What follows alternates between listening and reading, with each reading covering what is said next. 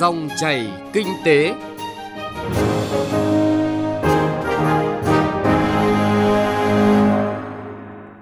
Cảm ơn quý vị và các bạn đã đón nghe chương trình Dòng chảy kinh tế hôm nay, thứ hai ngày 22 tháng 4 năm 2019. Nhóm phóng viên kinh tế sẽ chuyển đến quý vị và các bạn những nội dung đáng chú ý sau đây. Phần 1 của loạt bài Nhìn lại 3 tháng CPTPP có hiệu lực với Việt Nam, những đòi hỏi từ thực tế. Hàng gian, hàng giả, thương mại điện tử cần sự vào cuộc từ nhiều phía.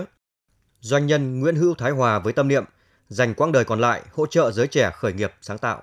Hãy cùng chúng tôi điểm lại một số thông tin kinh tế đáng chú ý trước khi tìm hiểu cụ thể những nội dung vừa nêu. Theo Ngân hàng Nhà nước, nguồn vốn tín dụng tập trung vào bất động sản kinh doanh hiện chiếm gần 10% tổng dư nợ toàn ngành ngân hàng. Trong khi đó, thì các chuyên gia kinh tế ước tính là nếu như tính cả nguồn tiền cho vay bất động sản tiêu dùng như là mua nhà, sửa chữa hay xây nhà, thì con số này phải chiếm hơn 30%. Theo Viện Nghiên cứu Quản lý Kinh tế Trung ương, tính đến cuối tháng 3 vừa qua, có 66% trong tổng số 10.000 doanh nghiệp được khảo sát lo ngại về các khoản phí không chính thức. Mặc dù thời gian qua Bộ Tư pháp, các cơ quan chức năng đã nỗ lực giảm tình trạng này, nhưng vẫn còn tới 58% doanh nghiệp cho biết phải trả loại phí bôi trơn, nhũng nhiễu gây khó khăn cho các doanh nhân, doanh nghiệp là những nguyên nhân khiến nhiều doanh nghiệp phải ngừng kinh doanh, thậm chí là giải thể.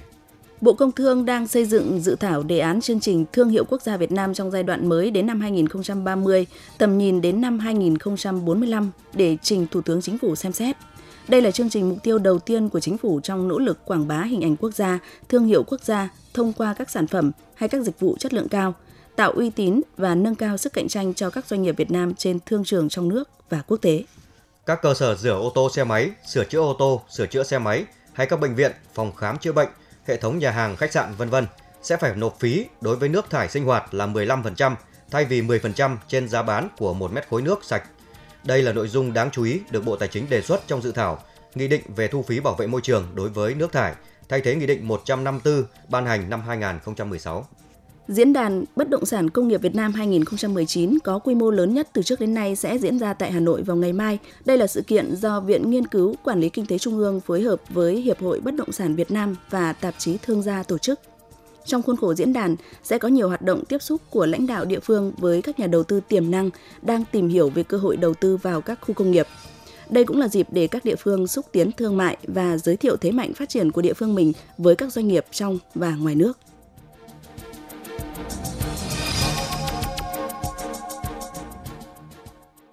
Thưa quý vị và các bạn, ngày 14 tháng 1 năm 2019, Hiệp định Đối tác Toàn diện và Tiến bộ Xuyên Thái Bình Dương – gọi tắt là CPTPP, chính thức có hiệu lực với Việt Nam. Điều này đồng nghĩa với tất cả các cam kết trong CPTPP sẽ được thực thi theo đúng lộ trình đã ký kết giữa các thành viên tham gia hiệp định này. Nhằm tận dụng tốt cơ hội cũng như giảm tối đa các thách thức sau 10 ngày CPTPP chính thức có hiệu lực, Thủ tướng Chính phủ ban hành kế hoạch về việc thực hiện hiệp định CPTPP với 5 nhóm nội dung chính, bao gồm tăng cường công tác tuyên truyền, phổ biến thông tin về CPTPP, tiếp tục hoàn thiện hệ thống pháp luật, thể chế, tăng cường các biện pháp nhằm nâng cao năng lực cạnh tranh cho các ngành kinh tế, xây dựng chủ trương chính sách đối với tổ chức công đoàn và tổ chức của người lao động tại doanh nghiệp và các bộ ngành tiếp tục đánh giá tác động của hiệp định đối với các vấn đề xã hội, đưa ra các kiến nghị về phát triển chính sách an sinh xã hội, bảo vệ môi trường và phát triển bền vững. Nhìn lại 3 tháng CPTPP có hiệu lực với Việt Nam, những đòi hỏi từ thực tế là nội dung loạt bài phân tích 5 kỳ sẽ được chúng tôi thực hiện và phát sóng trong các chương trình dòng chảy kinh tế tuần này. Bây giờ, mời quý vị cùng nghe phần 1 với nhan đề CPTPP từ cam kết đến hành động của phóng viên Nguyên Long.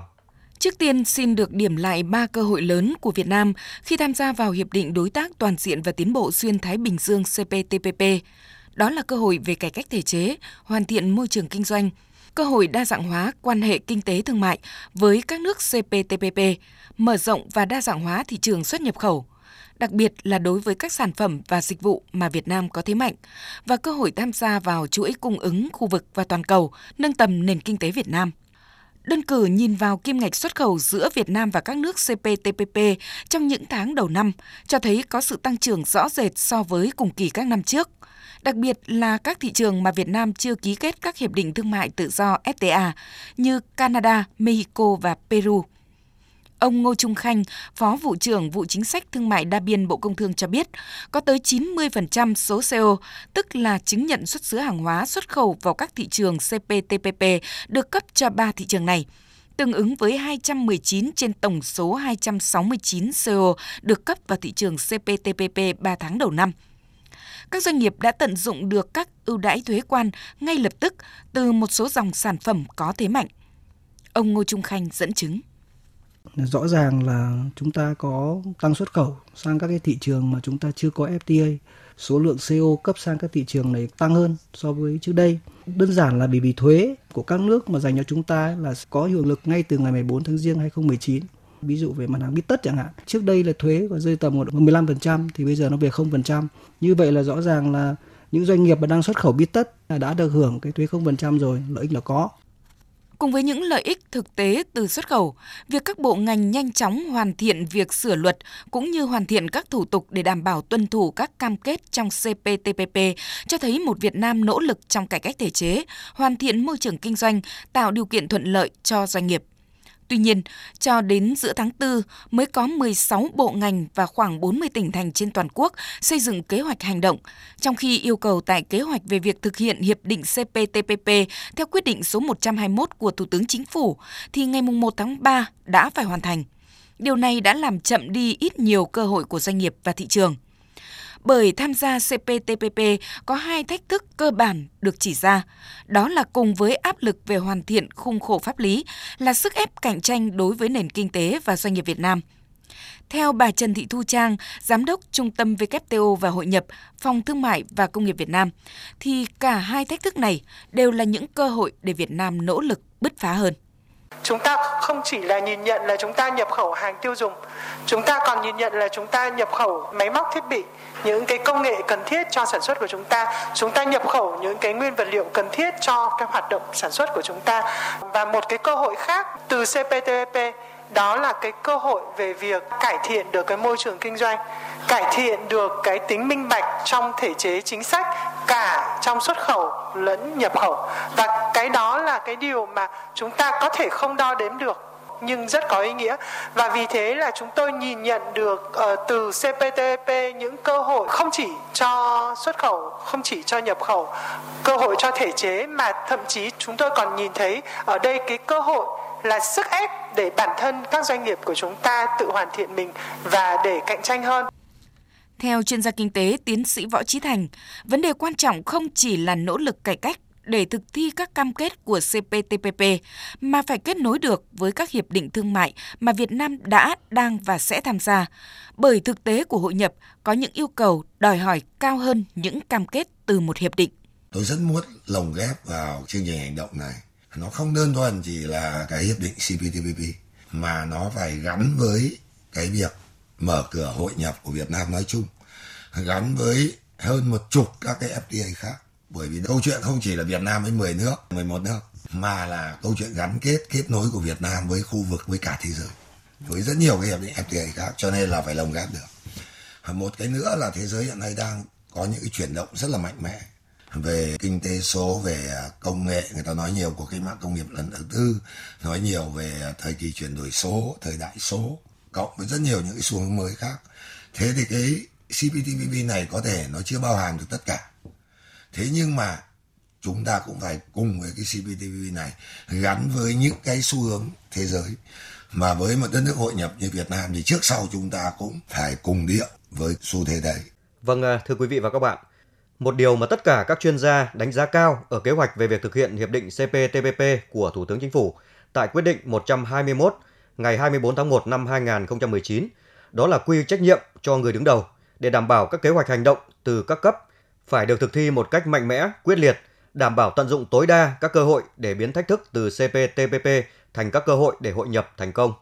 Chương trình Dòng chảy kinh tế ngày mai, chúng tôi phát sóng phần 2 của loạt bài Nhìn lại 3 tháng CPTPP có hiệu lực với Việt Nam, những đòi hỏi từ thực tế, với những phân tích cụ thể về cơ hội thách thức của một số ngành công nghiệp nhẹ như dệt may, da dày trước tác động của CPTPP. Mời quý vị và các bạn quan tâm theo dõi. Xin chuyển sang một nội dung đáng chú ý khác. Thương mại điện tử Việt Nam đang có sự bứt phá mạnh mẽ với tốc độ tăng trưởng bình quân từ 25 đến 30% mỗi năm. Riêng năm 2018, tốc độ tăng trưởng đạt mức 30%, tổng doanh thu bán lẻ đạt hơn 8 tỷ đô la Mỹ. Tuy nhiên, song hành với tốc độ phát triển của thương mại điện tử là nhiều vấn đề phát sinh như xâm phạm quyền sở hữu trí tuệ, tiếp tay cho hàng gian, hàng giả lưu thông trên thị trường, gây thiệt hại nặng nề cho nhiều tổ chức, cá nhân, doanh nghiệp làm ăn chân chính và cho toàn nền kinh tế. Giải pháp nào cho câu chuyện thực tế này? Mời quý vị và các bạn tìm hiểu qua phản ánh của phóng viên Đài Tiếng nói Việt Nam. Theo ghi nhận của Tổng cục Quản lý thị trường Bộ Công Thương, năm 2018 vừa qua, riêng Cục Quản lý thị trường Thành phố Hồ Chí Minh kiểm tra xử phạt gần 350 vụ việc gian lận thương mại trên môi trường thương mại điện tử với số tiền khoảng hơn 7 tỷ đồng. Cục Quản lý thị trường thành phố Hà Nội cũng xử phạt gần nửa tỷ đồng đối với các hành vi vi phạm trên môi trường kinh doanh số. Ông Trần Hữu Linh, Tổng cục trưởng Tổng cục Quản lý thị trường khẳng định, chống gian lận thương mại ở ngoài đời trong thế giới thực đã rất vất vả, việc kiểm tra chống gian lận thương mại trên môi trường internet còn khó hơn rất nhiều. Bây giờ ấy, các cái gian thương người ta tiêu thụ hàng lậu, bán hàng giả, hàng nhái, hàng vi phạm sở trí tuệ. Nếu mà ở ngoài đường ở cửa hàng kia thì lực lượng quản lý thị trường đến kiểm tra là có thể xử lý vi phạm ngay. Nhưng bây giờ bởi tìm cách nó luồn lách có các nền tảng mạng xã hội không phải chỉ hàng giả hàng nhái mà kể cả hàng cấm và nó ảnh hưởng đến xã hội, ảnh hưởng đến cái lòng tin của người tiêu dùng. Thì đây là thực trạng và chúng ta thấy rất là rõ. Thực tiễn này cũng được ông Đặng Hoàng An, Thứ trưởng Bộ Công Thương nhìn nhận là một cuộc chiến cam go đối với cơ quan chức năng bởi thương mại điện tử là một lĩnh vực mới, rất khó đoán định, không chỉ đối với lực lượng chức năng trong nước. Đối với thương mại điện tử mà nói thì không kiểm soát từ đầu nguồn thì không có cách gì mà làm được. Chúng ta cũng phải bắt đầu ngay từ thái độ của những người làm chủ sản. Nhưng vẫn còn vấn đề khác nữa. 75% thương mại điện tử hiện nay Zalo, Facebook, Twitter vân vân tin nhắn. Đấy là một thực trạng mà chúng ta đang phải đối mặt. Các chế tài và cơ sở pháp lý, công cụ để xử lý là chưa đủ mạnh. Nó cũng còn rất là cam go. Chế tài không đủ mạnh, cơ sở pháp lý thiếu, yếu và chưa bao quát hết mọi vấn đề, cơ quan chức năng đang trông chờ vào ý thức trách nhiệm của các cá nhân tổ chức tham gia hoạt động này.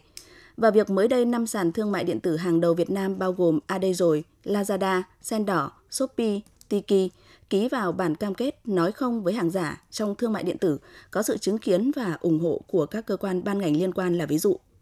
Thực hiện theo cam kết, các sàn thương mại điện tử này sẽ gắn logo nói không với hàng giả, minh bạch thông tin cũng như các số hotline, các quy trình tiếp nhận và xử lý phản ánh khiếu nại của người tiêu dùng về hàng gian, hàng giả. Cà phê doanh nhân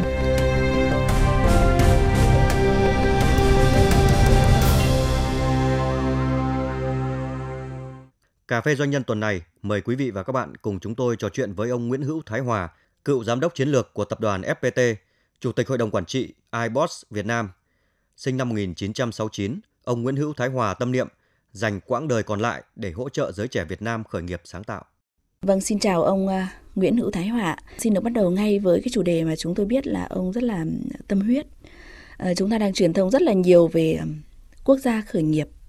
Theo ông, nếu như thiếu những gì thì không thể hình thành một cái phong trào bền vững, tức là khó thành quốc gia khởi nghiệp như là kỳ vọng được ạ.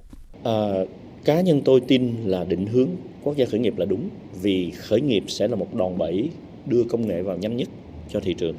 À, khởi nghiệp mà một đất nước từ thời đại mà không biết làm kinh tế và bây giờ đã được chuyển mình những người làm kinh tế thực sự và cần một cái nguồn lực mới.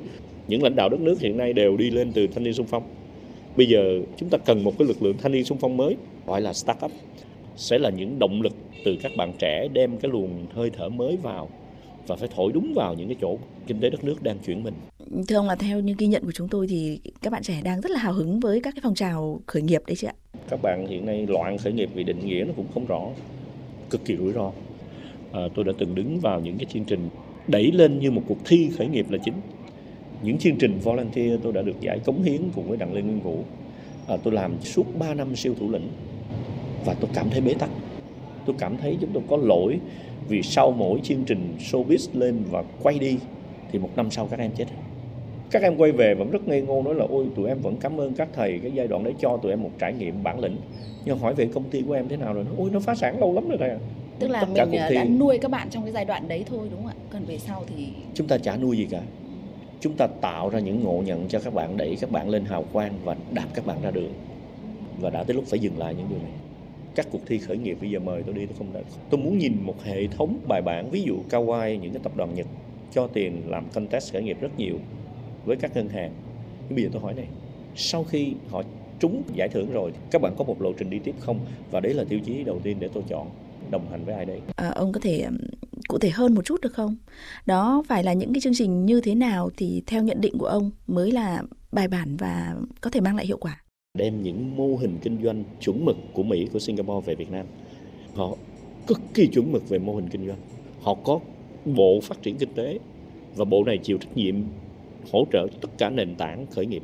Họ sở hữu những nền tảng, những khu nhà đất đỏ nhất ở trung tâm cho khởi nghiệp và họ chứng minh bằng việc thật, người thật, việc thật, chứ không phải bằng những cụm từ nghe nó kêu. Thì ở đây tôi đang muốn nhìn một cái điều khác. Đồng hành để cùng nhau kiếm tiền. Singapore họ có công thức. Tất cả những dự án không phải áp dụng tại Singapore. Hầu hết là đi về Trung Hoa, lục địa và Đông Nam Á. Họ nhập siêu tri thức của nhân loại. Những sàn khởi nghiệp ở Singapore hiện nay không phải người Singapore, Hoa Kiều đang làm, mà người da trắng, những bạn trẻ toàn cầu vì cái tiền đầu tư của nó rất lớn nó hút nhân tài về Singapore. Tôi gọi là nhập siêu tri thức về khởi nghiệp nhưng họ lại xuất siêu về solution về giải pháp bán ra toàn cầu. Và ông đứng giữa cái sàn đấy là gì? Toàn bộ dòng tiền tri thức đổ về Singapore trả lại phần trăm cho đất nước Singapore. Thì đây là một công thức. Vâng à, chúng ta có thể học tập những cái công thức đó. Mà thực ra cũng không ngại nói rằng là có thể du nhập những công thức ngoại vào Việt Nam bởi những cái rất là nhiều trường hợp thì nếu như biết cách hiện thực hóa một cách hợp lý thì mọi công thức đều có thể mang lại những cái hiệu quả rất là khả quan đúng không ạ? À, thế nhưng mà chúng tôi cũng còn có một cái băn khoăn nữa thưa ông liệu có phải là các bạn cũng đang ngần ngại những cái điều kiện kinh doanh những cái vấn đề liên quan đến thể chế pháp luật chẳng hạn cho nên là chưa làm hoặc là có rất nhiều bạn làm nhưng mà lại chưa thành chẳng hạn. Các bạn đấy không phải là có gặp khó hay không mà các bạn ấy cực kỳ cô đơn. Tôi nói lại một lần nữa nhé. Các bạn hoàn toàn không có hệ thống hỗ trợ từ khái niệm căn bản về định nghĩa khởi nghiệp. Vâng những cái điều mà ông có được bây giờ ạ tức là những triết lý kinh doanh hay là những kinh nghiệm cá nhân mà ông đang nói tới ạ bắt nguồn từ một cái thực tế là ông đã từng khởi nghiệp thành công hay là thất bại như thế nào à, tôi khởi nghiệp nhiều lần và thất bại liên tục vì đơn giản nhất tôi nhìn thấy mà cái câu slogan ngày nay iBoss đưa vào cho iBoss Việt Nam là tôi quá cô đơn trong chặng đường khởi nghiệp. Tìm chuyên gia đi năn nỉ mọi thứ và nó không có một hệ thống hỗ trợ gì cả. Chỉ ra chỗ này đứng bảo lãnh ở Singapore với một dự án tốt vào đại học NUS là được những tổ chức như iBoss và cùng trường đại học NUS đứng ra bảo lãnh để lấy được học, uh, tiền đầu tư của ngân hàng hay các nhà đầu tư. Đương nhiên thương lượng về lãi suất thương lượng về tỷ lệ chiếm phần trăm sở hữu công ty là các bạn phải làm lập một công ty start up để đi lên bằng công nghệ, bằng sự khác biệt. Cá nhân tôi đi làm cho nhiều tập đoàn lớn. Sau khi lập nghiệp thì luôn luôn có một mong ước ra làm chủ và start up một cái sự khác biệt gì đấy. Thì cái mảng đấy là một cái mảng cá nhân tôi thất bại liên tục và tôi phải đi tìm những thầy và thật sự may mắn là trong các cái công tác thì chúng tôi cùng với anh Trường An ở tập đoàn VNPT gặp được những cái hệ thống quá chuẩn mực. Hay nhất của iBoss về đời và education về học. À, vậy là ông đã có nhiều lần thất bại đúng không ạ? Nhưng mà dường như lại cũng toàn gặp may mắn. Ví dụ như là ông có vừa mới có thông tin là may mắn gặp được những người mà có cùng chí hướng như là ông Trường An ở VNPT chẳng hạn và ngay cả chuyện là tìm thấy một cái kim chỉ nam hành động hay là cẩm nang từ iBoss của Singapore chẳng hạn? Ờ, không bao giờ có chuyện gặp may mắn trong đời này. Cá nhân tôi không tin vào may mắn. Cái may mắn mà bạn gặp nó đơm chồi và nở hoa được trong cái thành công của bạn 50% xuất phát từ niềm khao khát của các bạn. Một cái cơ hội đến như một mũi tên bắn qua cửa sổ mà không chụp đúng thời điểm đấy thì mất. Nên là may mắn đến liên tục trong đời nhưng ai hứng được điều đấy. Nó xuất phát từ cái sự khao khát của chính mình từ trong cái gen tố chất của mình. Vâng, à, trước khi kết thúc cái cuộc trò chuyện thì um, xin được tiết lộ tới quý vị thính giả một cái thông tin thú vị về ông đó là một nghệ sĩ piano đúng không ạ? À, từ một nghệ sĩ piano thì um, như thế nào ạ thưa ông? Để rồi sau đó và và cho đến bây giờ nữa ai mà biết tới Nguyễn Hữu Thái Hòa thì cũng nhận thấy ở ông một người nặng lòng với khởi nghiệp và khởi nghiệp đổi mới sáng tạo ạ. Không, uh, tôi thường hay nói với mọi người là trong một cái con người vật lý nó có rất nhiều con người logic cái chuyện tôi là một nghệ sĩ và đó là một cái cuộc sống riêng một cuộc sống thứ hai trong âm nhạc. Nhưng trong công việc tôi là một chuyên gia hàng đầu và đã làm việc với những tổ chức lớn mà tôi coi toàn bộ hệ thống quản trị của châu Á trong một tập đoàn của Pháp và Đức 25 tỷ đô. Tất cả những nghiên cứu về khởi nghiệp tôi tha thiết dùng phần còn lại của đời mình để tập trung đầu tư vào khởi nghiệp vì đây là tương lai của đất nước. Vâng cảm ơn ông Nguyễn Hữu Thái Hòa về cuộc ờ, trò chuyện rất là thú vị. Chuyên mục cà phê doanh nhân đã kết thúc dòng chảy kinh tế hôm nay. Chương trình do nhóm phóng viên kinh tế phối hợp thực hiện. Kính chào tạm biệt và hẹn gặp lại quý vị và các bạn.